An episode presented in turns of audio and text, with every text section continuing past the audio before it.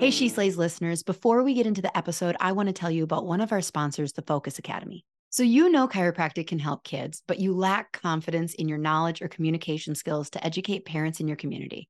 I've got a solution for you. The Focus Academy gives you the training and education to understand the why behind those wins and challenges you're seeing in clinic. They teach you how to perform a full brain based exam, how to go beyond just the subluxation, but stay principled in your chiropractic approach and address and understand the consequences on brain development. They take a two pronged approach. First, clinical solutions taught in a way that gives you full access to a deeper and more comprehensive understanding and breaks those techniques and approaches down into digestible and practical steps. Second, right now strategies you can employ wherever you are in your training. You'll learn how to seamlessly ask and answer the big questions in your clinical exams and re-exams and have it actually inform the whole child approach and care planning in a way your patients will understand. And since you're a She Slays listener, you'll get free access to the Focus Academy's Kickstart program. Just click the link in the show notes to get started on your journey to improving your practice. Hey, She Slayers, and welcome to another episode of She Slays the Day podcast. I am your host, Dr. Lauryn Brunswick. Okay, so what do we got going on? Okay, I have a um, not a funny story. Okay, it starts serious, but like everything ends up fine in the end. Okay, so uh, the other night we're playing Sorry as a family, which is actually one of my favorite board games, and uh, we hear this big loud crash, and what the hell is that? I'm like, Kirby, go go check.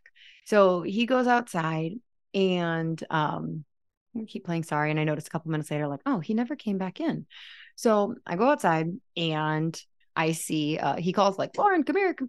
and there was a crash on our street. So we had a bunch of hail that came through our town um, in June, and there's a bunch of roofs getting redone from hail damage. And so there was this big construction uh, like trailer for garbage, garbage thingy, uh, parked on our street and this car had hit it. And so I come running up and I can see right away that like so Kirby's on the phone with 911 and I can and Kirby says like the driver's having a seizure or is passed out or something. And I'm like, ah, shit. So there's a girl. So I can tell. I'll tell you what happens. All right. So I haven't had CPR training in like one year and what's the minimum? Two years, like one year and 11 months. So I'm like, oh, damn it. Okay. So there's, they're both teenagers uh, the girl in the passenger um, seat is crying but conscious. Somebody else um, had already like lowered him, the driver, back. So he's lying, he's still in the car seat, but like kind of lying flat. And so I go up and, you know, I'm like, is he breathing? Like, and the person is like, yep, he's breathing. And I'm like, okay, going through my head. I'm like, oh, what? I'm like, oh, stabilize, stabilize his head, right? Like this is what we're supposed to do. Um, you're not supposed to move him. Did he break something? Okay. So then this other like people are starting to come in the neighborhood, and so this new guy comes, and um, he's like, tell this is all like ten seconds, and he's telling the person who I just said to like stabilize the head, like to stabilize the head slightly differently. I don't, I, whatever. I thought she was doing a fine job. And she goes, Yeah, I know. I'm a nurse. And he goes, Well, I'm an EMT. And I go, Well, I'm officially stepping away from the situation. You guys seem like you have it in hand. And uh by the way, so the kid, okay, so I ran inside. At this point, now by the time I'm running inside, ambulances, police, fire trucks all coming and Kirby's like, you know, still talking to 911. I go inside to let our girls know, like, hey, just stay inside. It's okay. Everybody's okay. Um, and grab shoes for Kirby.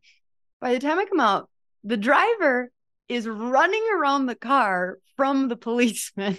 like, and the policeman's like, Trey, you don't want to do this, buddy. And I'm just like, so I get up to Kirby and he's like, the police officer recognized Trey right away. Um, and Trey is now seemingly fine. So, anyways, uh, the point is don't do drugs, kids. Um, and drive down a street where you can't see trailers. No, the real point is I used to like I graduated chiropractic school when I was 24 and I feel like I had this like chip on my shoulder of like I'm a real doctor and now like over time it's just kind of one of those things where like it used to be if somebody got hurt while kirby was playing baseball and they like went down i would be like i am like gonna handle this and i will be so significant and people will see how good i am at being a chiropractic doctor. Um and now i'm like oh good a nurse is here thank god because i don't deal with this shit.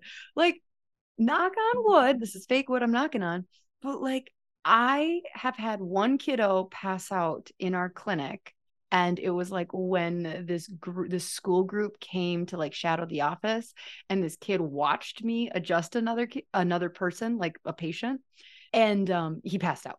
And so like but other than that I have not had to deal with CPR or like emergency situations and like I've done the CPR training, obviously, but I'm still just like, these people, these nurses, these EMTs, like, yes, you are here. And I am so thankful that you're here. Um, here's my card if he hurt his neck and needs a chiropractor on Monday. No, I'm, I'm totally kidding. I don't have business cards, uh, nor is that my ideal demographic. Trey, not judging, just saying I don't do car accidents. All right. Um, what else is new?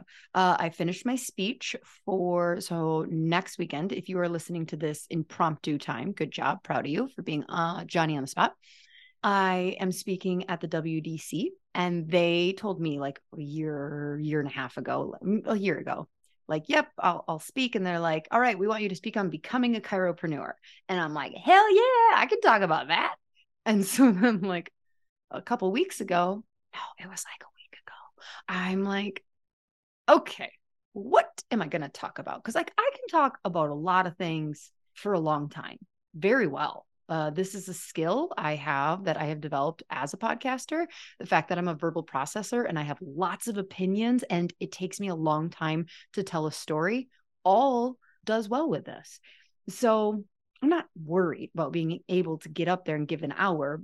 But in an ideal world, it would be um, it would flow well and there would be really strong takeaways. So I'm like, okay, it's starting to like put pieces together. And I'm like, ah. So guess what, guys? Good news. I finished it today. I have a solid like 12 days to practice this thing, which I've learned you can't really practice an hour long speech. That's what's hard.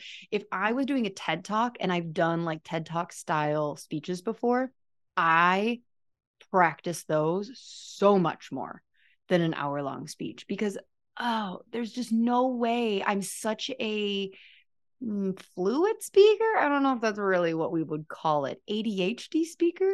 I feel called in the moment to say something.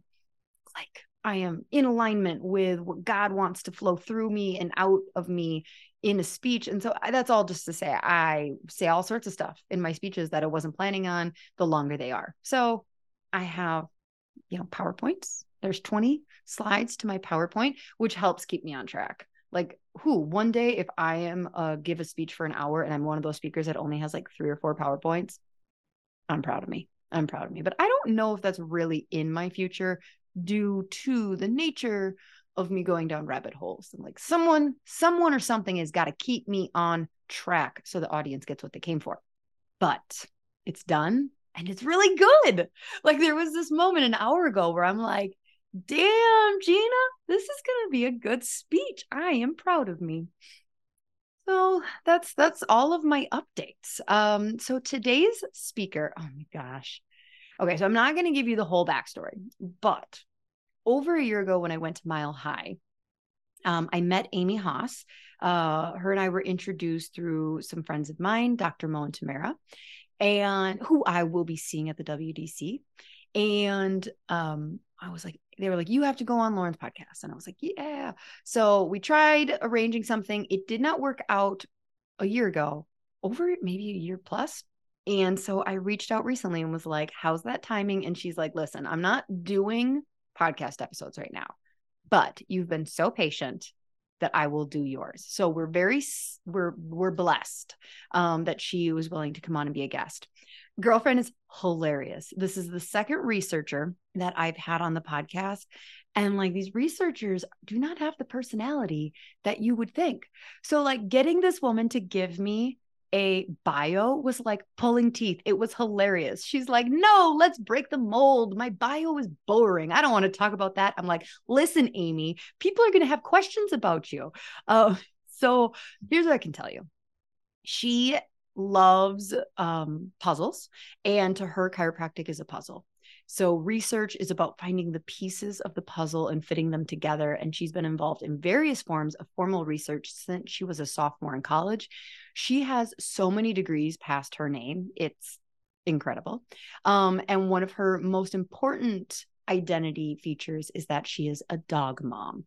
So, we're going to talk about some really interesting thing. This is um this is an intense one. If you listen to episodes on hyperspeed, I don't know that I would do that on this one because I mean, you do you, girl or boy. But like the if you remember the Heidi Haavik episode, this is like that. It, there's a lot of big words. I ask some very stupid questions on your behalf. You're welcome. Uh, but even if you are not a chiropractor, I think that this is a fascinating topic that, I mean, I find it fascinating and I'm not even into research. So I think it's worth I think it's worth a listen, even if you're not a chiropractor. If you are a chiropractor, absolutely worth a listen and make sure you share this with other chiropractors because I would this is a message that needs to get out. This research that she is working on and like she this three and a half years uh, that is coming not to a closing it's kind of like a commencement is probably a better word for what's going on but like whoo there's cool ass things coming down the pipe for the chiropractic profession, especially those of us that like to capitalize the last three letters of chiropractor. What what what does it mean again? Teachers of reality? What what is the tick? Teachers of innate chiropractic? That's the tick, right? Some of you don't even know what I'm talking about because you probably went to the same school I did and you're like, I don't know, we never capitalized tick or tor. It's what the subluxation based doctors do. I'm trying to learn and keep up at a frantic pace. So take a breath, connect with ourselves. Let's make sure that brain is on today. This is a this is not a passive episode. This is an episode where I want your brain just open like a sponge to just absorb, just absorb what she's going to be talking about. Some of us are really into research, and some of us are not so much, and that's okay.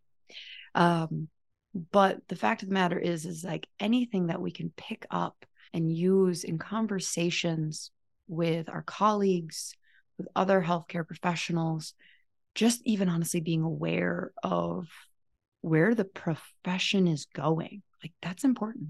This is important for you to know where's this profession leading 10, 20, 30 years from now? What is that going to mean for me? What kind of a legacy will I be able to live with my or lead with my practice? These are important conversations, and I am honored to be able to hold this space for Amy. I do very little talking. She does a lot of explaining, which is fantastic uh, because we don't get a lot of researchers, you know, behind out of their lab. So I am grateful for this conversation with Amy.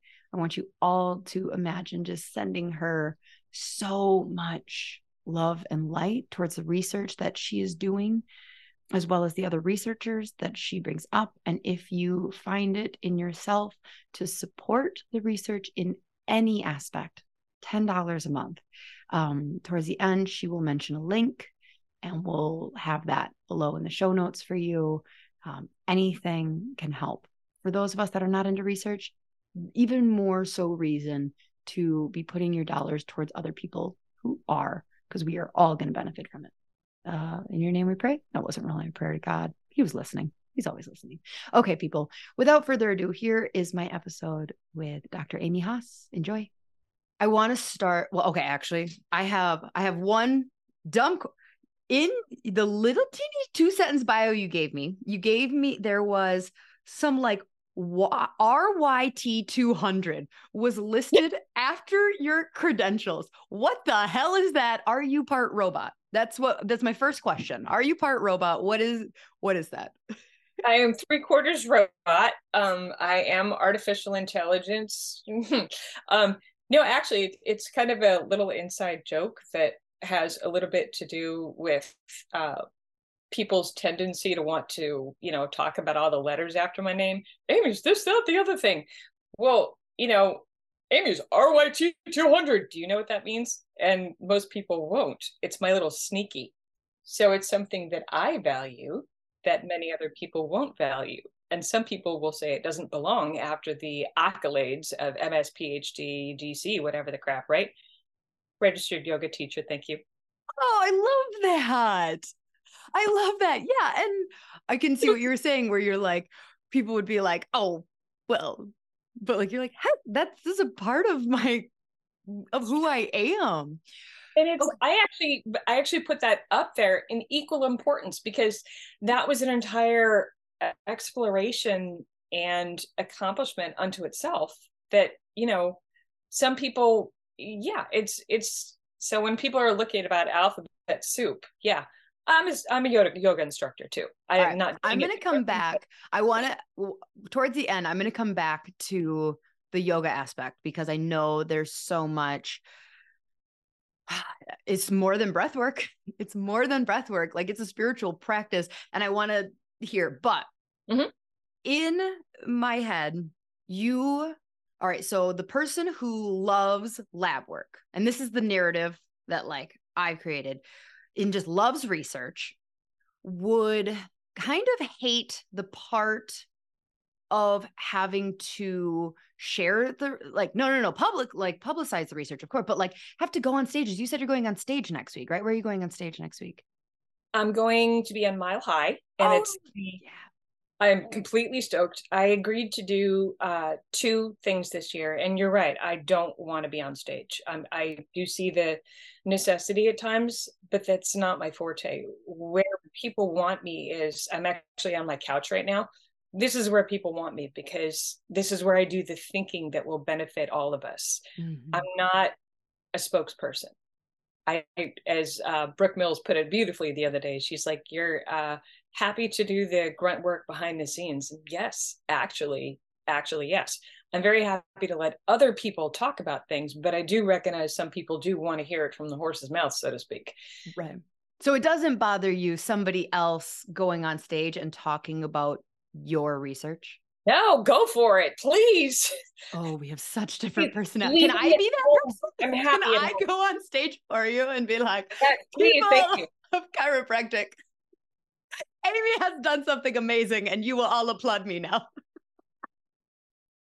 Well, um, my friend Jamie Angela, I'm actually going to be giving her a bunch of stuff that she can actually go do that. Uh, she's kind of up and coming in the speaker world, and she has a great way of explaining science and just connecting with people. And I, I actually want her to uh, go out and talk about a lot of this stuff too. Yeah. Okay. So you have been working on something for the last three and a half years. You said that is like coming to conclusion. yeah. So or is three- it like I mean just starting basically? But yeah, talk to me about the last three and a half years.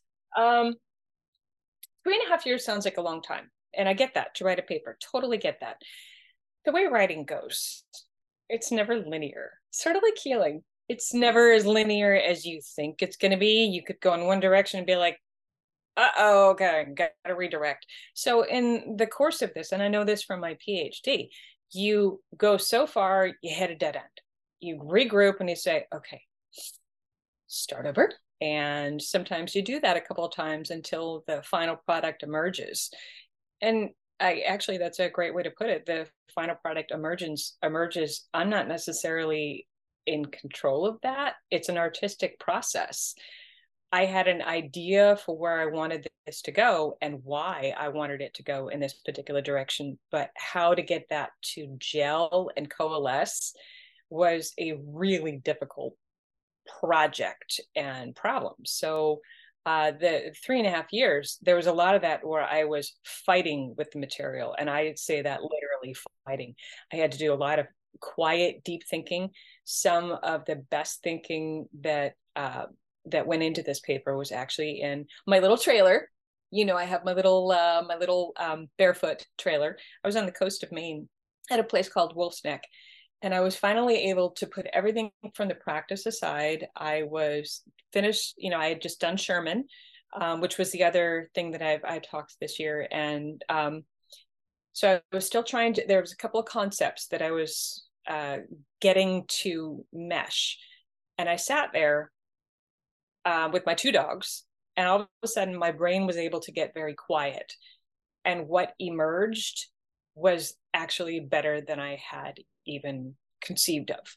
So there's a creativity, there's a downloading that happens here. And I kind of joke that um, do you remember uh, Dave Russell? He was uh, a chiropractic researcher. No. He uh, exited stage left a couple of years ago. He was a friend of mine, and I respected him and appreciated him so much.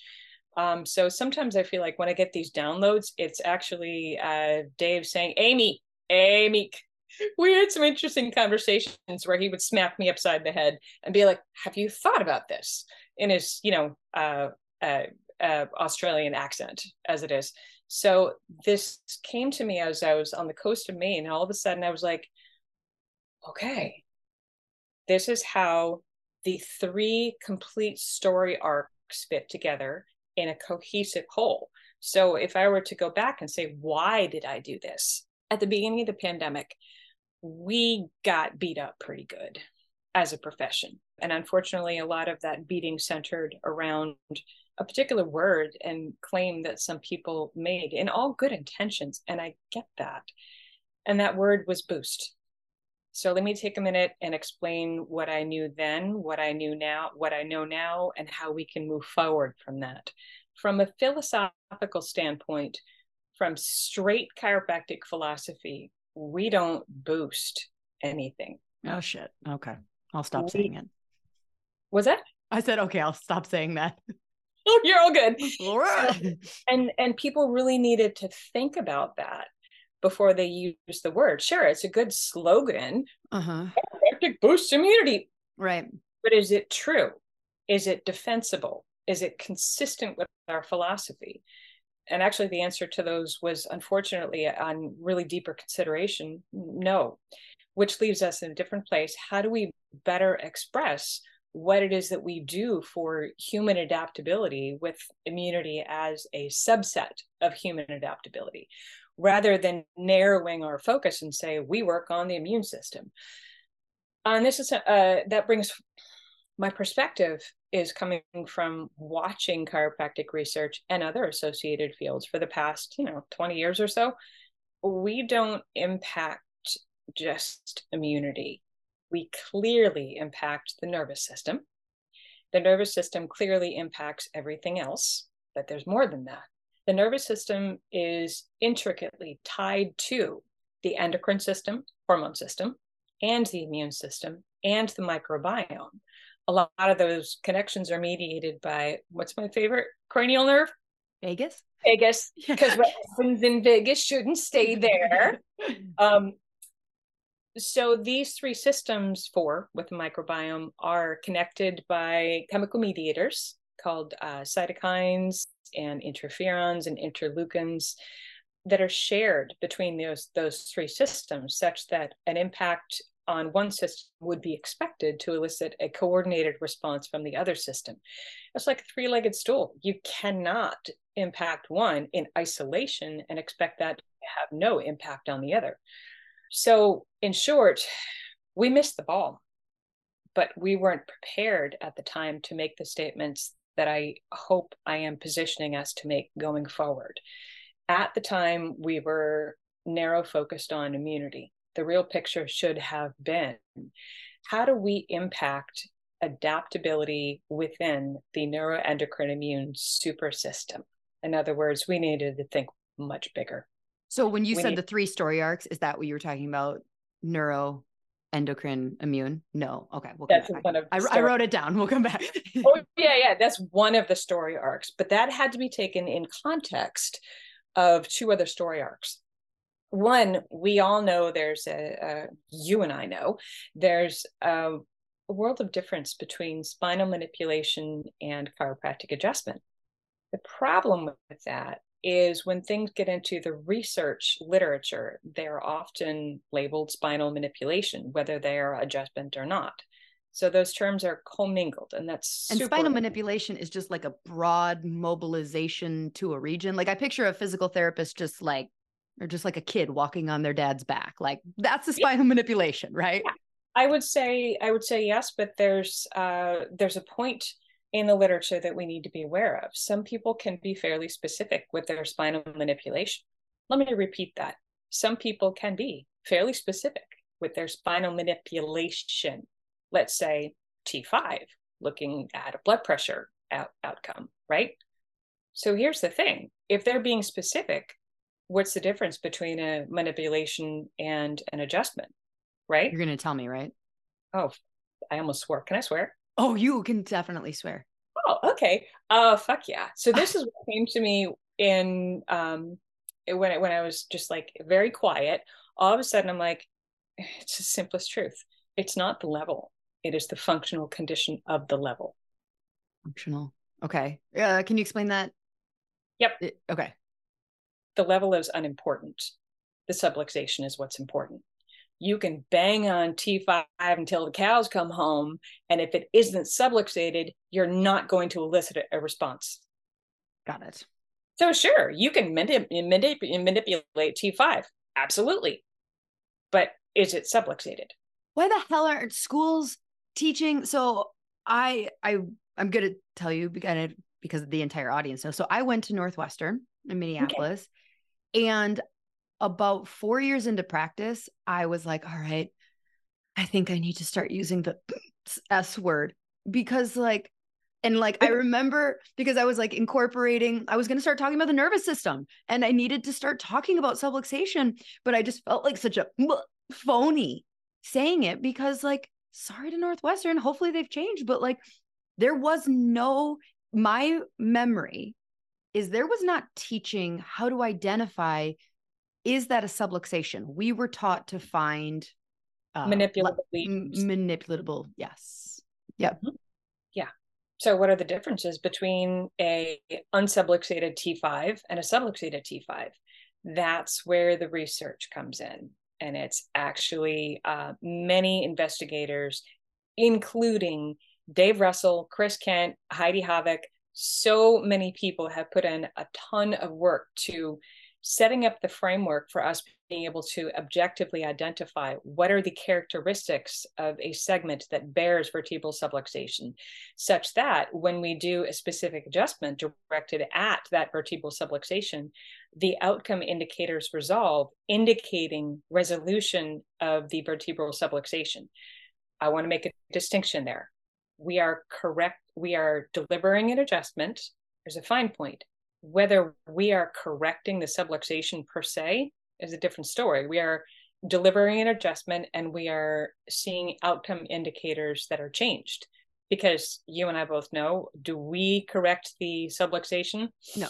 Really, we deliver a force and then the body corrects the mm-hmm. subluxation. So we need to tweak those words a little bit and talk about rather than and I do it too. I do it. This is a, a, a thought process that is always evolving. I'm always learning. Um, and if I could be wrong, um, we'll get back to that too. well, she could paper, be wrong. I, I absolutely probably is not, but she could be. So you want to know one of the most intimidating things I've I've ever um, done? Yeah. Or not I was intimidated by. And uh, mind you, Chris Kent is such a wonderful human. He and I have just sat there and shot the shit for the longest time. He's such a nice human. He's also one of the most brilliant people I've ever met. And my understanding of subluxation is based on things that he has explored and written over the course of the past couple of decades. So my paper on research in chiropractic um, theory and subluxation theory is currently being red pen edited by Chris Kent. That sounds scary. I hope I didn't fuck it up. We'll find out. we'll see. You just one person to correct whatever just... I don't have angled. It's him. Mm-hmm. Mm-hmm. So, so, so is that what the three and a half years was around? Is like changing. Like first, we have to address the difference between the spinal manipulation and the subluxation. That was part of it. Yes um, when we did the original search, I knew in order to get the biggest data set, we were going to have to include spinal manipulation. spinal manipulation, which may or may not be addressing vertebral subluxation by purpose or by accident. Because that's, you know, if they're hitting T5, maybe it's subluxated, maybe it's not. Right. They didn't. So you don't know. So some of those could be, I'm going to go back to the parlance I just said we shouldn't use, correcting vertebral subluxation. Mm-hmm. And some are not, which actually, interestingly enough, becomes a research methods question because that means vertebral subluxation in their system is actually a confounding variable, which frankly is hilarious. Uh, I'll insert laugh here, like ha ha ha, confounding yeah. variable. yeah, this I'm going to be talking about this in the paper. The uh, uh, tie that up. I'm sorry, I go off in a left field sometimes. The reason the paper took three and a half years is yes, getting clear on how do I conceptualize the distinction between spinal manipulation and subluxation at a practical level. How do I express that? And how can I look at, um, address the literature with that set of glasses on? In terms of what are the strengths, limitations, and future directions for any of the pieces in either strict chiropractic literature or spinal manipulation. Where are some of the ones that are more useful than others? Um, and where are some of the conclusions that are a little bit off because they've not been addressing the underlying variable that they uh, that they presuppose is there, but that's a different story. So that getting clear on that distinction, and being able to frame what I did in those gla- and mm-hmm. using those glasses was really challenging. Um, the other challenging part was the keyword search included uh, 12 keywords, uh, ended up with 10 data sets. That is literally 10 papers unto itself. 10 papers, tie those together with common elements and strings that make them a cohesive unit rather than separate individual keyword searches. Frame those in the spinal manipulation versus chiropractic adjustment um, framework. Um, discuss those in terms of the three legged stool, nervous system, endocrine system, and the immune system, in the context, here's where things get wacky. In the context of from other fields, biologically plausible mechanisms that are already outlined in other fields in such detail as uh, uh, neuronal tracing and MRI. These these pathways exist. They're outlined. Neuroanatomy, functional anatomy, pathways by which somatosensory input as generated with the actually either spinal manipulation or chiropractic adjustment can elicit non neuromusculoskeletal responses. So okay. the pathways by which we can adjust the spine and the brain will integrate that information and create a response that is not just reflexive neuromusculoskeletal, but extends to other areas of the body. So the mechanisms by which the body does that co- forms a cohesive, coordinated adaptive response, not just muscles, but also the whole body. Those have been outlined in other fields, mm-hmm. just not in our fields. So bringing that into the conversation about what does our chiropractic research say and not say, and then so you see where this is getting kind of ape shit Oh, I have like six sticky notes full of questions already. okay, so like if you end up differentiating between subluxation, like a chiropractic adjustment of subluxation and spinal manipulation, I would imagine that that would uh, be able to discredit a lot of negative or like just a lot of just different research that talked about like mm, spinal manipulate like blah blah blah right? Like i would imagine that like in 2023 yeah? Do you see the grin? I do i do. Is it a good grin? Oh yeah. Yeah so i took my research brain and some of their um, some of their literature that says no spinal manipulation does not affect xyz pick it apart mm-hmm. by their research methods um, and disqualify it according Which to research methods criteria.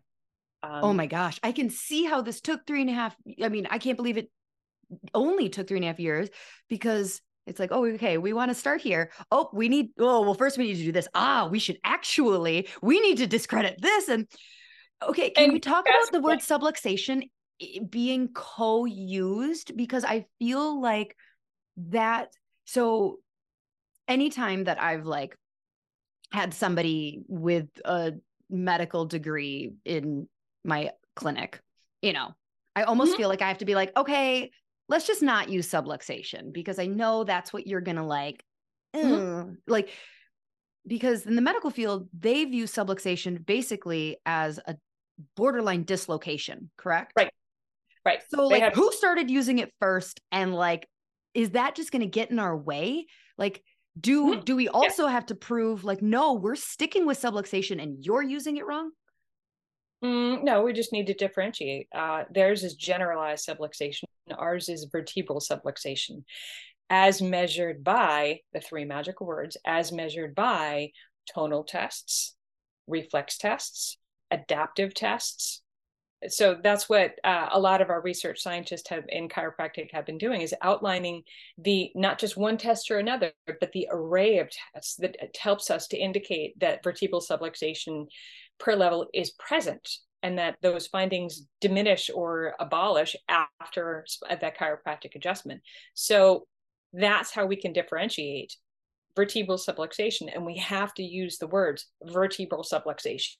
And that's going to be a little bit different because when agreed, when uh, when a medical doctor says subluxation, what do you mean you subluxated like the arm subluxates?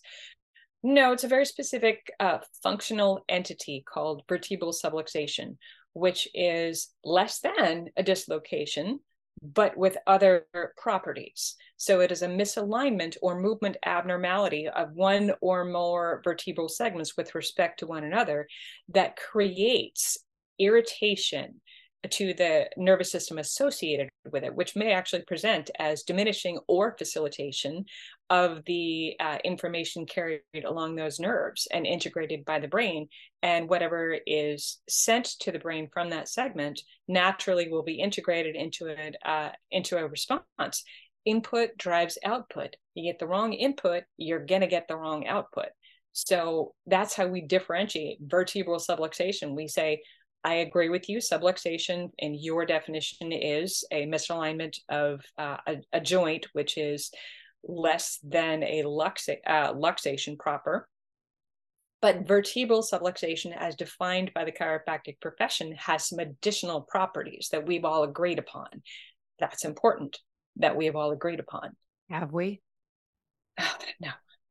No. Okay, so first though, you said tone like the properties you said are tonal response, reflex yep. response. What was the third one? Well, it's uh, well, we've got the MOPI model, um, and then we've got the uh, there's a tonal model, so we can look at. Um, so, for, for example, if you look at different technical approaches to assessing vertebral subluxation and its effects, they can be across the board. You know, we've got everything between uh, network spinal and CBP hopefully we are all looking for vertebral subluxation using different methods. That should be our common denominator. Um, I've used tests from Network Spinal. I love some of their tonal tests. They're absolutely beautiful. Uh, for example, um, uh, the the feet resistance coming together or pushing apart tells us there's a tonal problem in the whole body, and then you go suss out where's that coming from um, I use tests like that with my patients uh, in practice every day. And then you've got the segmental test, you've got the paraspinal thermography, which is going to tell you is there uh, an adaptive problem in the entire uh, set of spinal nerves that may indicate, you know, uh, subluxation. Uh, surface EMG, again, those could be looked at as in, as per level, but also as global. Is the body adapting properly? Heart rate variability is another test to see is there something hampering the body's adaptability as measured by heart rate variability. And of course, you've got the structure tests, you've got X-ray, video fluoroscopy, CBCT, all of those can show the physical component of vertebral subluxation. But as you and I both know, you can't measure subluxation on an x-ray. I was Sublux- just going to say like can you find subluxation on an x-ray? No, it's one indication. But there are multiple indications that comprise an actual vertebral subluxation. It's not one or the other, it's the context. Just like it's not the nervous system or the immune system or the endocrine system, it's the neuroendocrine immune system, it's all of them together. That's something that we silly chiropractors need to um, think more about, uh, think bigger picture. How do things connect rather than looking at the individual parts? We need to think about the sum of the parts. The vertebral subluxation as a clinical entity is a question of the sum of the parts. Incidentally, um, Heidi Haavik on a podcast recently mentioned, I'm so curious to see this come out. She has actually looked at some neurophysiology experiments to compare directly spinal manipulation versus chiropractic adjustment. So curious, right? I'm so curious to see how she did that and what she came out with.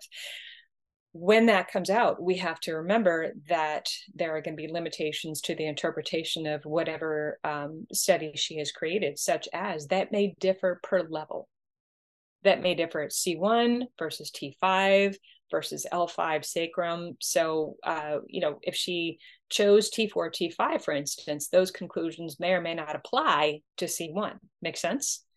Yes. I think so.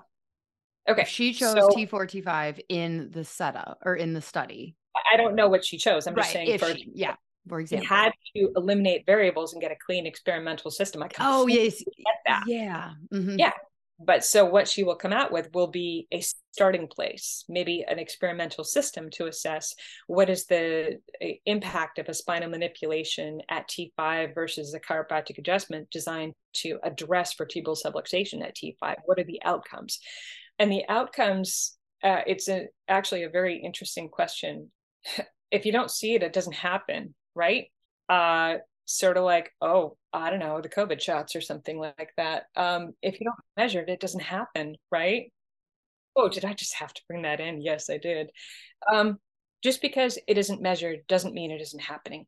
And we can look for indications that there are bigger processes being impacted by the chiropractic adjustment that are not a complete picture.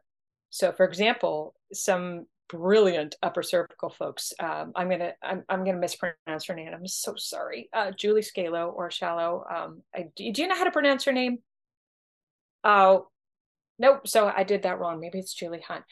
Now I'm completely embarrassing myself. I met her at an LCW uh, event about a year and a half ago. She's brilliant, absolutely like very cool person. So she and her group did a study on secretory IgA in individuals who were specifically upper cervically adjusted. Okay, hold on. It takes my brain a second. Secretory? Uh, antibodies. Oh, okay. In category. IgA uh, from category.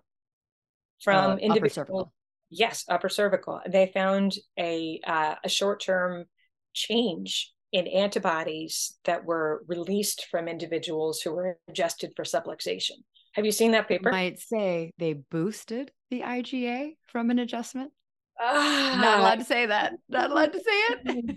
well, here's the thing. Do you know you boosted or um what is what is boost really? Is boost functional? Is like, a, this is like a little boost. See, this is the hard part is we've got the researchers and then we've got the salespeople who were like, it's a boost. So did uh, was the level of IgA affected immediately? Seems to have been yes, statistically significant in a a range that would be expected to elicit uh, clinically significant results, but the results were not actually assessed just yet.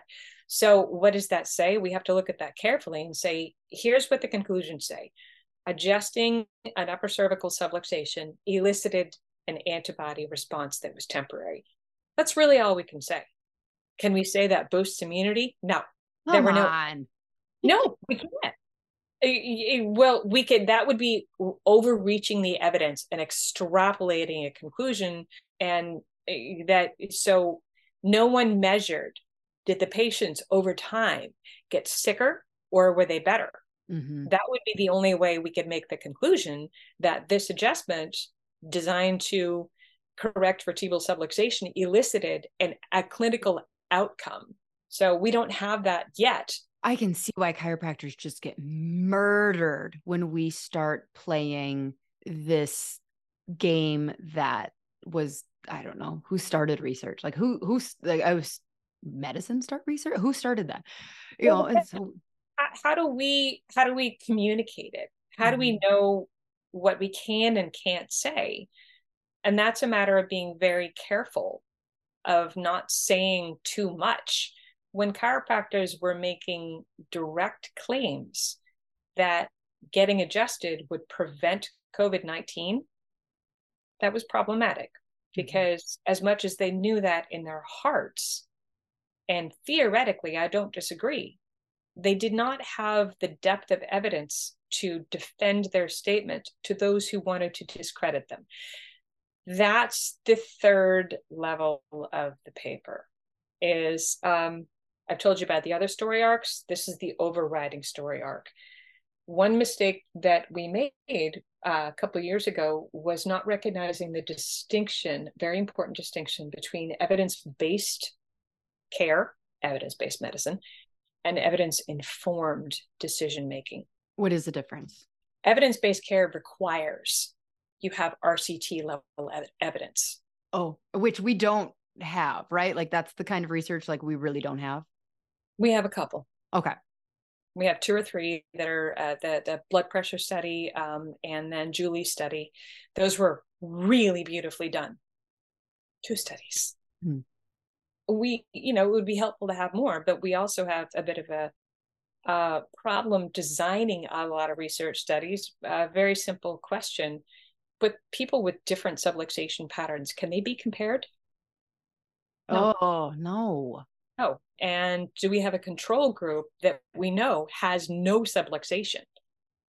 No.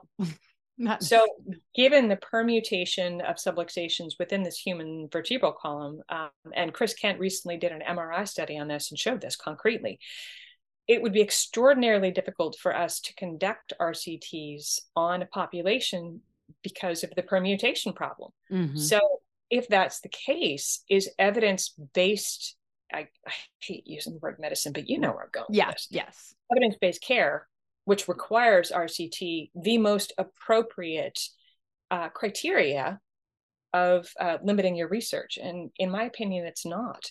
I think we have a lot of observational studies, cohort studies, case studies, and clinical experience, uh, which should be taken into account. And that's the distinction between evidence based care and evidence informed care evidence-based care, you have to have an RCT.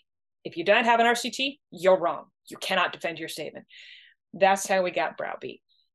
Uh, mm. People didn't recognize that we don't have the depth of evidence according to their criteria. Very important differentiator. According to their criteria to make our statements.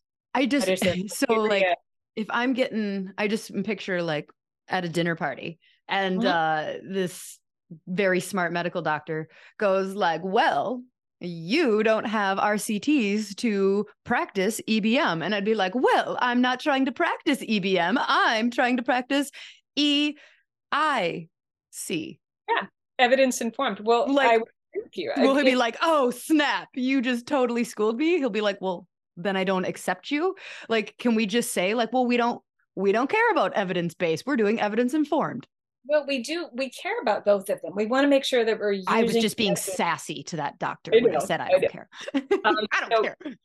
I, I agree with what you said. I'm going to add to it a little bit. So if someone were to say, um, huh, I don't know, maybe 25 years ago, my sister, uh, Julie Haas, who was also a PhD, and she's actually a neuroscientist. Uh, when I was in chiropractic school, she turned to me over uh, Thanksgiving dinner with a group of, I think it was like 12 to 15 family members, and turned to me and said, There's no research to support that chiropractic is actually valid. Thanks, Julie. Yeah, it was a great conversation. Everybody at the table was dead silent. And at the time, I had, I didn't have an, a, a good answer. I just sat there kind of shell shocked. That's one of the reasons, actually, honestly, I thank her for that after that time period, I said, Do we have enough evidence? And the question that uh, to speak to that uh, with the conversation you're having with your uh, esteemed colleague, your medical doctor over dinner, well, okay, so you're requiring that we follow evidence based practice. But here's the thing that's not really appropriate for us because we have more permutations than we can control for for an appropriate RCT. So uh, we are actually expanding our horizons to take into account observational evidence, which is very valid, absolutely. Yes, sometimes it can have some uh, problems with internal bias. I get that. But when you have enough studies that say the same thing, you got to listen to them. And so that's the distinction. Evidence based is a limitation. Evidence informed care is a broader reaching assessment of literature as a whole. So if I were to put that a different way, the uh, WFC, when they put out their uh, very flawed um, white paper on you can't say this because we don't have the right evidence, they were trying to write the rules.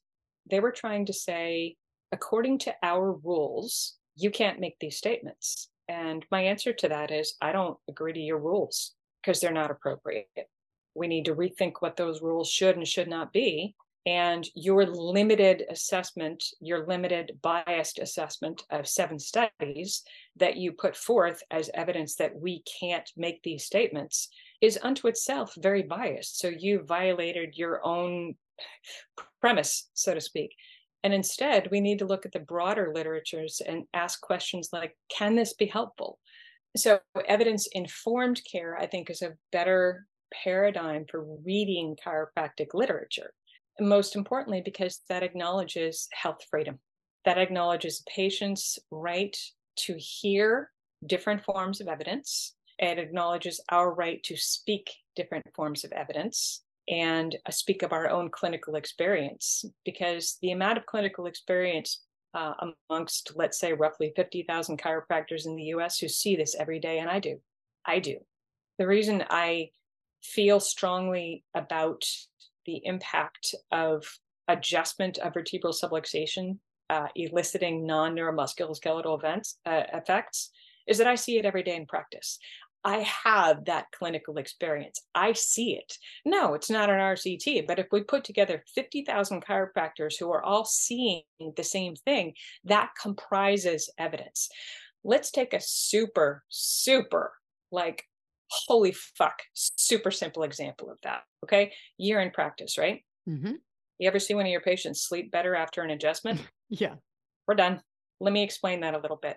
50,000 chiropractors, if we all observe that our patients sleep better after adjustments, that comprises clinical evidence, experiential clinical evidence. What does sleep do? Sleep helps to regulate hormone balance, Sleep helps to govern repair and growth, brain health.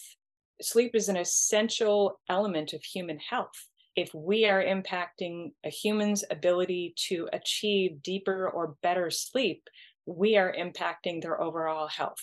Game over. So then why isn't it game over? Because if you sent out an email to every chiropractor in the world and said, yes, no, one question, have mm-hmm. you observed this? Yes, mm-hmm. no, you would have, you know, 48,000 yeses mm-hmm. and 2000 jerks who are lying. But, and then, so like, then why isn't it done? Or not adjusting people. Right. um, a great question. And my answer to that is what would happen if we had 50,000 published case studies? Research is a language. Have you ever done the Landmark Forum? No.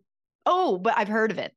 Okay. So one I've done the, a lot of shadow work. So okay, yeah. So one of the learning lessons from the Landmark Forum is that language is an agreement unto itself. When we when I say red and you say red, we both have an understanding of what red is. There's actually a deeper question with that, but um, if you want to go into into the rabbit hole, it's called Quali Q U A L I. But for the sake of argument, uh, red is red is red, and we agree red is red. That's where research comes in, in terms of interfacing us with different professions.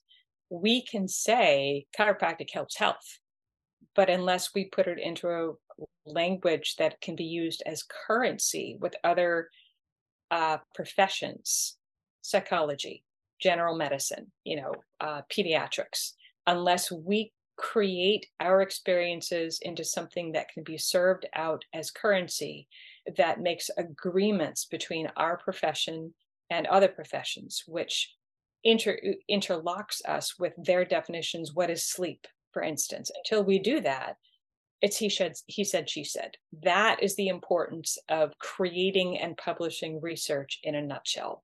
until it's in an agreement, verbal, on on paper, or you know these uh, you know whatever you want to call it these days. It doesn't really exist. Does that make sense? Yes. Do you were EBMs set up as so because they're like the gold standard, right? Um, was do you feel that that was idealistic, or do you feel like that was kind of established to keep? And I don't think chiropractic is like like you throw acupuncture, you throw Reiki, you throw breath work, you know, like not to put chiropractic on nearly the same level, but like, do you feel like EBMs were set up to guard and protect pharma? No. Yeah. Okay. Was just kind Uh, of like a this seems like what we should use as our standard. And now as we're learning more about everything.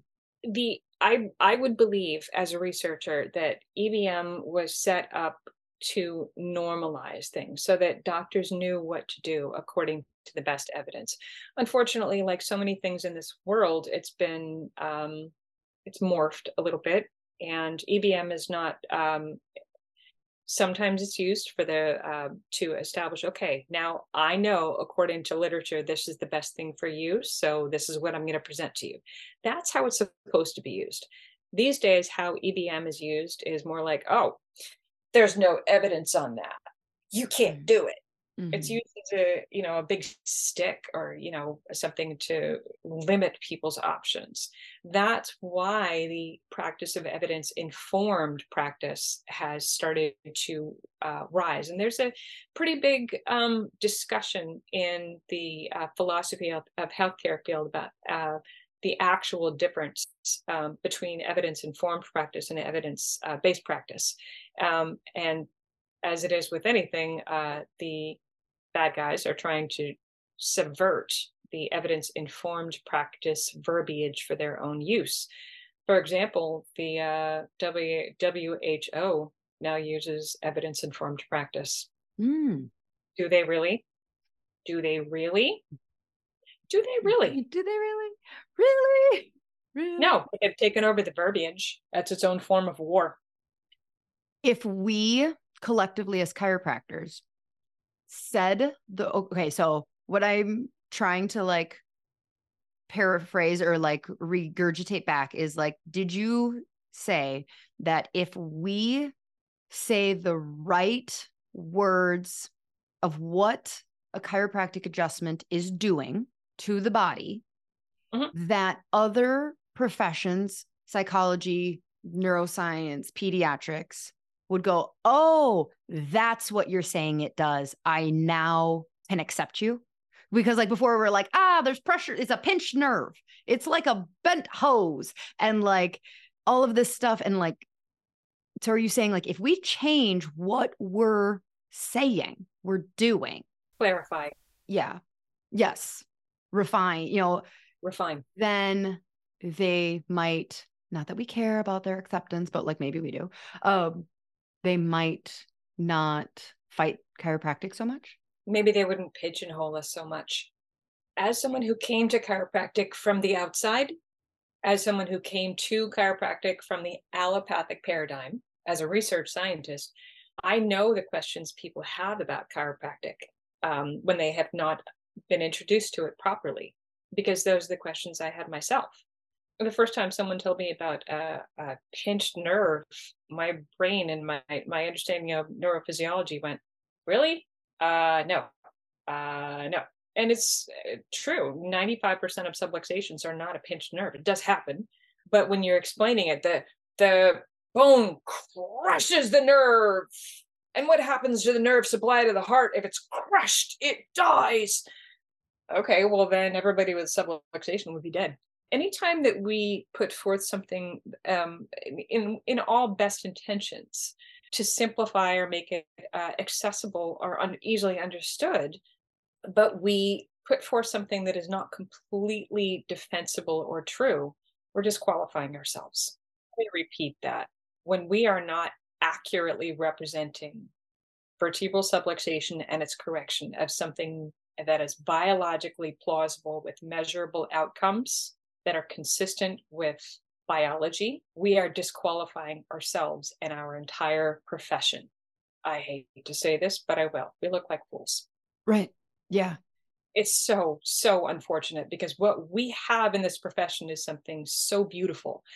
And take into account that's coming from someone who was outside the profession, thought it was completely full of crap, you know, I thought it was hooey, um, and then actually came to the under care and experienced it. And I went, okay, there's something to this, but what I'm being told doesn't jive with what I'm experiencing. Mm-hmm. What does that mean?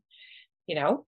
And then this whole exploration over the past two decades of having a better understanding of what is vertebral subluxation, what is happening in the body when we deliver chiropractic adjustment. What does that actually mean on a practical level? So I'm coming at this not from the angle of someone who grew up with chiropractic and understands it from the inside out, but I'm coming at the question from the angle of a former critic. Mm-hmm. So when I say we have something really beautiful with our profession, it's a little different, or at least I'd like to think it is. So I am kind of depressed right now. Um, can but you're really excited about your paper. So can you please summarize your paper because right now I don't feel like we've given it enough um, so, like, if we were to say it in less than 45 minutes, what is exciting about the research you've done? Because I feel like in my brain right now, I'm just like, we're screwed. We're all screwed. I'm just going to crawl under a blanket and eat ice cream until Amy says to come out. Oh, if this paper is, um, and again, uh, Chris Kent is proofreading it, Jack Bourla is proofreading it, John Chung is proofreading it. I've I've put sections of it uh, on Travis Corcoran's desk. So some of the most brilliant minds in our profession, I am asking people to shred this from the mm-hmm. inside out. That's what we need to do. Right. Um, and with each of them, it's a specific uh, expectation. I don't want compliments. I want you to shred this because mm-hmm. to put this forth as strongly as possible. The statement that this paper is trying to make is that we, by with the chiropractic adjustment for vertebral subluxation, we are impacting the neuroendocrine immune supersystem and its outcomes with beneficial effects on adaptability as a whole in the human body, which would be expected to result in improved health outcomes across an array of what we would call symptoms. That was so. Beautiful. I even understood what you said. Good job. Cool.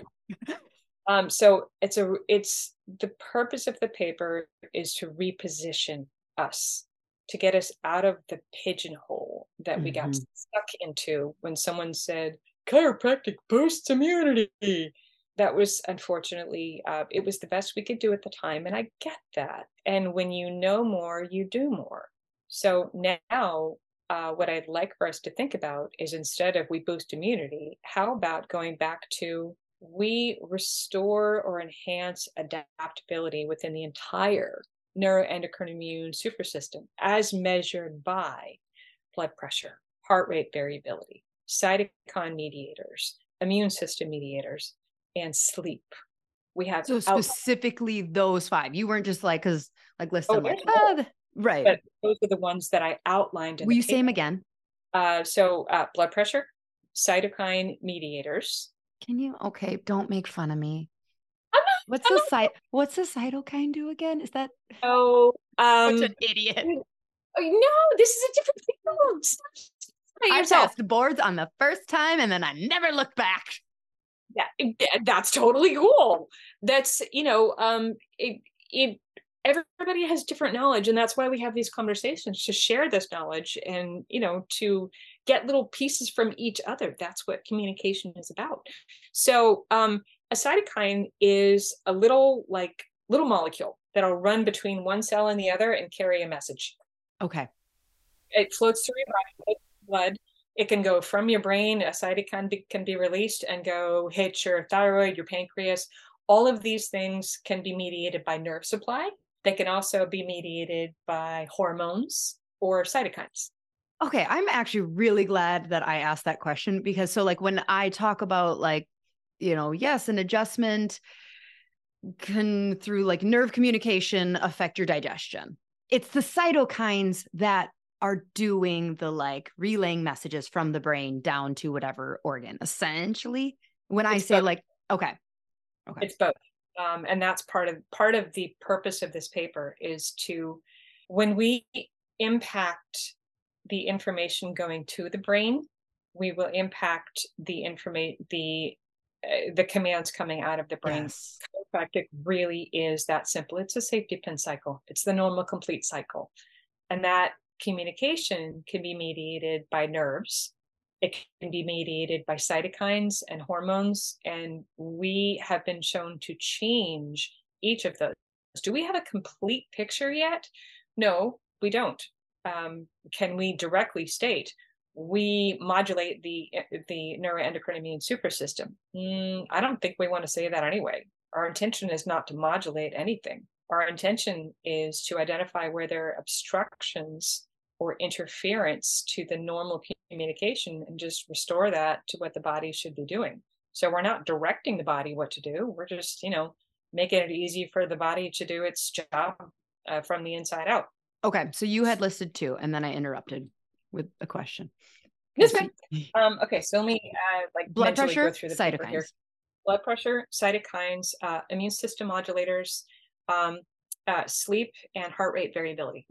And heart rate variability is widely accepted. It's such an interesting question.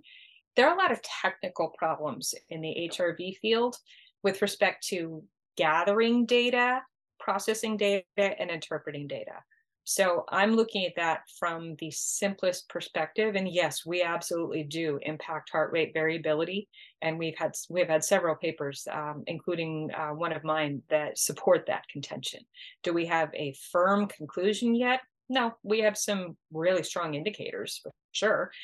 HRV is a reflection of how well the brain is um, modulating on an instantaneous basis heart rhythm. So it's a reflection of adaptability in the body. Let me go a little bit further with that. Um, we know from um, from studies of the HPA axis that um, the summary amount of stress in the body will impact how well the body uh, can handle additional stressors. If we have a whole lot of stressors, whether that's um, physical, chemical, emotional stressors, that will diminish someone's adaptability. And that's the uh, Hans Selye. We know that. Yes, this okay. is so. Think of that as uh, the James Chestnut analogy of rocks in the backpack. When we have a lot of rocks in the backpack, the HRV is low. Your ability to handle additional stressors is uh, is hampered, diminished, right? Yes. So take rocks out of the backpack. That's one way to uh, one reflection of taking rocks out of the backpack is HRV as measured by standard deviation of N to N interval, for instance, goes up. So your body is adapting better uh, to the stressors it does have.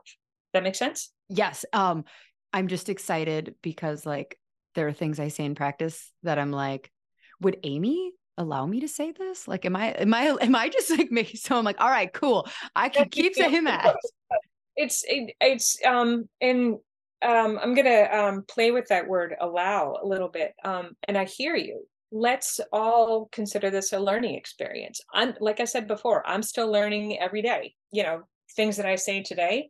I may look back on in five years and be like amy what the fuck was that? Mm-hmm. uh, i think things i said five years ago i'm like what the fuck was that? So it's a learning experience. We we do what we do learn more do better when we know more Fair? Yeah, absolutely. So, but to me, like this won't change overnight. Okay, so let's fast forward. I don't know how long processes take. Um, two years, five years. Let's even fast forward like 20 years. Like we have schools. Hello, I graduated from one. Um, that are still not on board with teaching what other schools are teaching. Like how long is this going to take just to integrate within chiropractic? And we've got like, I think it's amazing that like you're, you know, so like, okay, so fine. I will change my Facebook ad to no longer say we boost the immune system. That was a joke. Um, and I will say we enhance the neuroendocrine immune system. Fine, I'll do that tomorrow. But we don't have chiropractors. Right we don't have chiropractors who are willing to go like, nah, I'm not going to change my language. So then like, how long is this going to take to integrate to get a school to start teaching something. They weren't even teaching, and they've had well, okay, 1895 to 220. Like this is where I just keep crawling back under the blanket, and then you're like, "No, Lauryn, it's okay. Come out." Are you devastated? Are you depressed about the future of how this will change? How slowly, also, or no? Just me. I'm just a change that's easy is seldom worthwhile. Mm-hmm. Change that's hard, change that we work for. That's what's going to yield the the most satisfying outcomes. So, do we have to work hard at this? Yes. Uh, I know Sherman is working hard at this. Um, some schools are not, and that is unfortunate. They're pigeonholing themselves and missing the ball. Uh, when someone limits chiropractic to back pain and neck pain, it's doing a disservice to humanity. It's doing a disservice to all of us. It is, I'm all about possibility and freedom. People should have the freedom to choose whatever works for them without fear of you know being told oh you're wrong it works for you it works for you go for it when entities and parties limit chiropractic to neuromusculoskeletal only in the face of evidence that we do more they're trying to impose a limitation on what we offer to humanity that doesn't work for me do you think they're doing that because they got their little pinky toe into the pool of like the med world and they're like okay, fine. We'll we'll maybe admit that you can help low back pain. And they're like, yay, acceptance and validation. And so now they're afraid to be like, actually, I'm going to retract my pinky toe. Thanks for letting me into your party. Um, and so I'm going to actually retract and go back and re-come back with a different invite. And they're just too afraid to do that. Maybe I can't really speak to other people's intentions, but you just I will. uh, you, you just you kind of clarified something that makes me a little bit different than other people um you know uh, am i looking for someone's validation someone's external validation to someone to tell me that i'm right um little secret i don't give a fuck oh I, yeah i i didn't for a second from the first know, moment i talked to you thought you did what I think is what I think. Maybe I'm right, maybe I'm wrong. That's for me to decide, not for you to decide for me. Um, and that's what I say to a lot of these people who are saying, you can't do this. Really? Because I will. um, you know, within certain um, reasonable limits. Am I going to stay within my scope of practice of chiropractic? Yes, I do. And I'm very careful about that. I do not practice medicine. I do not overstep. Um, I refer people out for a, natu- a naturopathic help. Um, I refer people back to medical care when it is appropriate. And I practice chiropractic. Would I expand my own scope to whatever the crap I want to? No. And that's why, because I practice chiropractic. But that's a whole different story. I'm going to get very opinionated about that. So I'm just going to shut my mouth yep. on that one. Yeah. So back to how does this integrate? How how is this going to happen? We solve all of chiropractic, by the way, in your answer, because I asked a really simple question, like Amy, how are you going to fix this? uh, I'm going to crawl back under my blanket here. Yeah. um, we need to be careful about the words we use, how we use them, how we represent what it is that we offer, how we interface with research, what we can say, what we can't say. And honestly, here's where it gets super simple it's the big picture. Do we treat XYZ PDQ? No. So we don't need to talk about that. We locate and adjust vertebral subluxation in order to promote, enhance, or restore adaptability as a generality in the human body. And those outcomes can be measured in a variety of different ways. That's what we need to focus on. Mm-hmm. And if we think about those words, I didn't say boost. I didn't say we we you really hate that word. You hate that word. I, I really do. Um, some of you remember I actually took some people to task for that word, but I might not have been completely graceful about that, but that's me. I you ever described as a bull in a china shop? Uh, yeah, that's a misnomer because a bull in a china shop is actually very delicate. Oh, um, really? so you have yeah, because you've yeah, defended it. I'm more like a Labrador in a room full of toys. Yeah. Um, yeah, I see where you're going with that. And it's that's one of the reasons I'm it's probably better for the profession to keep me behind closed doors. I love it. I love I it. So things I shouldn't say because I can be a little opinionated. Um, and I'm not I'm not afraid at all to own when I've been wrong. If I'm wrong, I'm wrong. Correct me. Show me a new truth. A new truth does not coexist with an old or inaccurate truth. It replaces Mhm. it. And I'm a lifelong learner. If I'm I wrong, think I understand your initial question or and like around your um holding just tr- the absolute integrity of the word truth. Like I now understand like okay, this is her foundation of where that is coming from because it's like well yes, everybody, right? But like you're holding on to it with such a um veracity that I was like I want to say yes, but I don't think that I mean the same yes as you do. But now after speaking with you for an hour, like I get where you're like, I get why you don't have ego and you can't have ego in this field because you need to be willing to change Yeah. quickly. grow, and uh, explore. Uh, and you're absolutely right. Um, truth, freedom, and integrity are um, absolute core values for me. And um, ego has no place in any of that. You know, that's why I've been free to. I I actually set myself free a long time ago um, to explore whatever my nose sniffs out. You know, I yeah always try to have an open mind about things. Actually, there's a funny story. Uh, you know, it's not one day or the other that that thought process started to bloom. Actually, Landmark was very helpful for that for sure. Funny story. When the day I decided to consider becoming a chiropractor was not what anybody would expect. And it, um, I was, I was 2004 and I was sitting in the Joshua Tree and it's a little sports bar in Somerville outside of Boston. It was, um, I was actually waiting on a blind date. Um, super nice guy, but he wasn't willing to wait around for me to go to school and come back. So it, you know, never worked out. So I was I was sitting there at the bar waiting for my blind date, drinking a Harpoon IPA and uh, waiting for the game to start. That was the American League Series. Uh, that would have been the Red Sox and the Yankees. This is 2004, Ooh, the year. It was, I think, Game Six. So we were all on our toes, going, Sounds like a great first date, by the way. Like neither one of you really wanting to pay attention and just being like, oh, sorry, I- what, uh, what did you ask? I was, so it was such an amazing experience to be in the bar that night because it was like vibrating with Yeah. energy. Oh, so fun. Because you know we hadn't taken a World Series, and it, this was the ACLS. So, but it was still the precursor. Because once we got to the, uh, I believe it was the Cardinals that year, we were like, okay, you're done. We already killed the Yankees. So Mhm. Getting past the Yankees was the big step. And was- Oh, I'm a Twins fan, so you don't have to talk to me about the problem of getting past the Yankees. But yes, okay. So keep going. This wasn't the point of your story.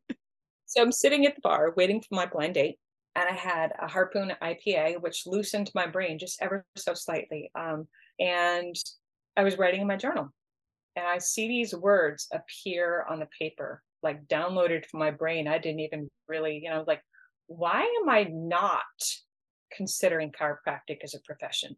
And all of a sudden, my brain went, Amy, you have a premise to examine there.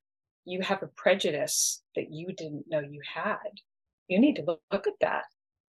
So the ability to take one's own thought process, shred it, and say, what's behind that? That's where it was not useful. Attachment to outcome, attachment to your own thought processes are not useful. And that's why I keep saying, maybe I'm right, maybe I'm wrong. This is what I know right now. And that will evolve over time. Okay, so final question. How can people like support this? I mean, I would imagine it goes down to the micro level for like because I have uh I have students, but I also have pre-chiropractic students who will listen. And I would say like starts with pick your college better than geography. Oh yeah. Mm hmm I I actually honestly believe there's only one place to go right now, and that's Sherman. So um, hopefully other schools will get their heads out of their asses, but there's no guarantee on that. And I, I don't know enough about the new school in Scotland or Australia. I hope those are going to do fantastic, and they will defend the sacred trust and help to rebuild chiropractic into the original potential that we had before we were um, impinged upon and limited by political parties. So that's one thing. Uh, deciding where to go and who to support, super duper important. where your money goes is what you're supporting to flourish. Mm-hmm.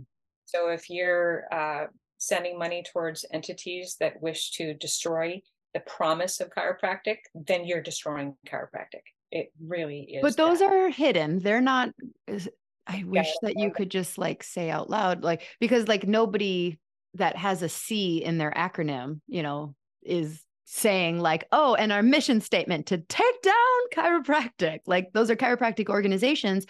Uh, it's a wolf in sheep's clothing, is what you're saying.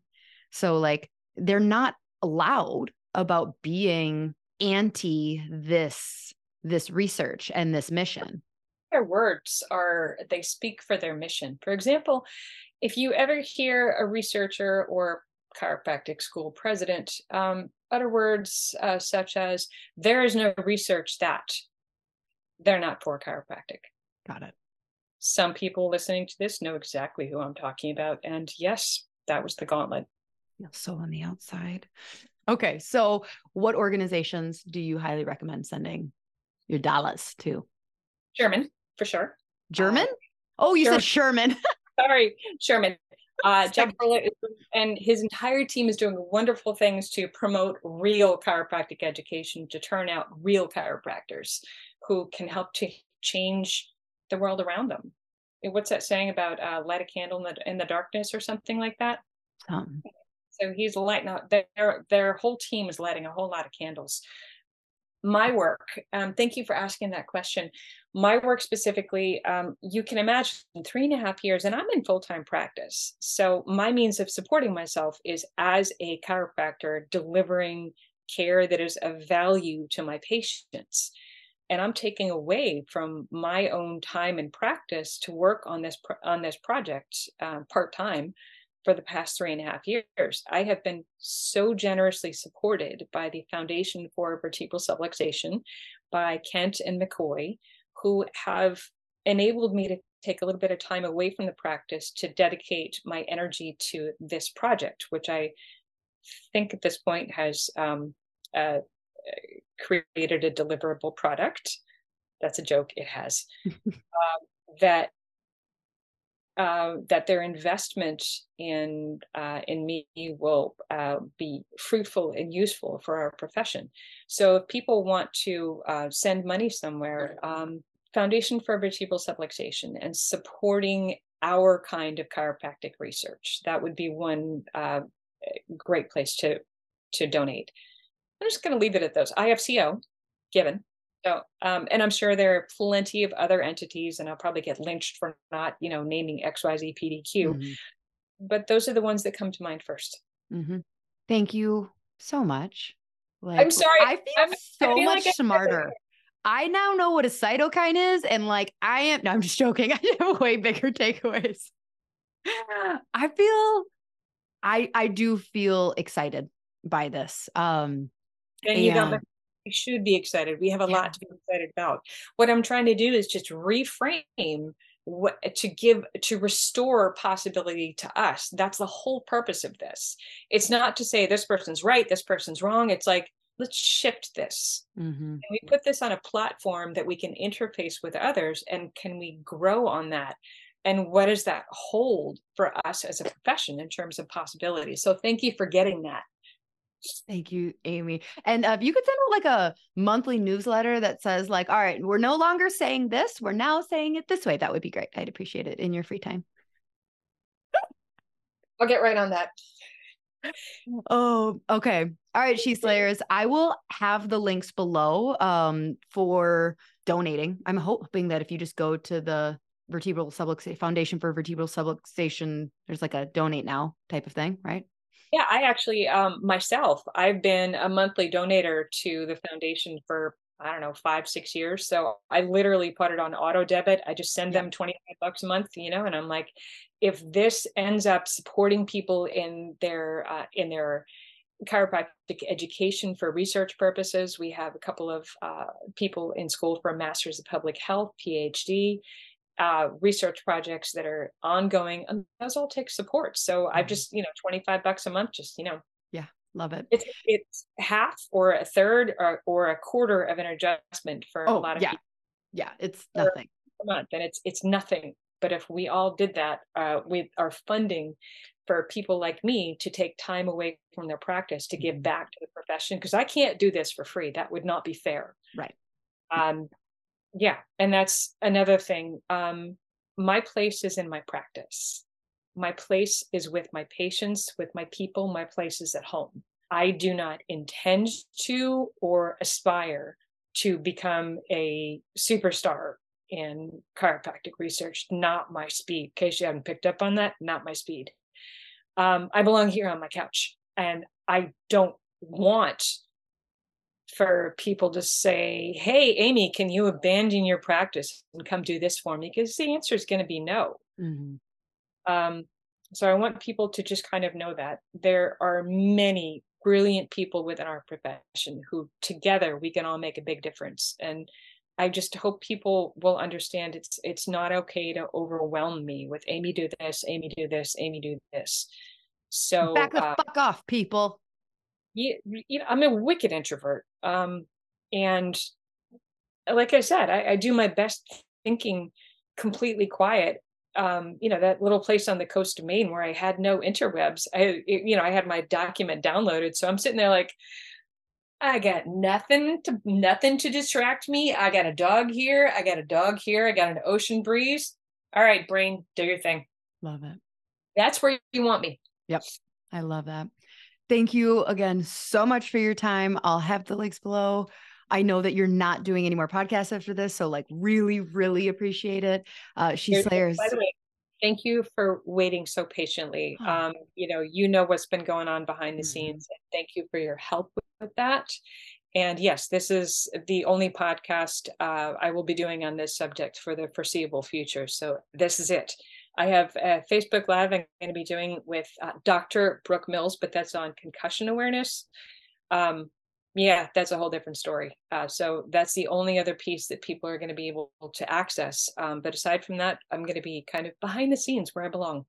Um, oh, you say thanks so. for waiting for this. yeah. All right, She Slayers. Until next week. Bye. Hey, She Slayers, are you looking to get your team off the phone and streamline your front desk so you can spend more time doing what you love? Sked has exactly what you're looking for. They will automate all your appointment reminders, missed appointment reminders, reactivation campaigns, allow you to have two way texting with your patients. Plus, they have a very cool app that your patients are going to love. The app alone saves chiropractors tons of time because it gives patients the flexibility to move appointments to a time that works better for them. Don't worry, you won't lose control of your schedule because you'll have access to all the parameters that keep you still in control. Plus, there's overbook protection, so your schedule won't get out of hand. Sked was created by a chiropractor for chiropractors, so you can rest assured that you're getting the absolute best system for your office. Dr. Eric Kowalki is committed to the chiropractic mission and he works closely with his developers to always be innovative so that we have the best system available. If you're hesitant to switch to Sked because you already use something else, let me tell you, it's worth every penny. Plus, mention that you heard about it on my podcast and they'll give you a discount. Seriously, it is a game changer. Don't wait.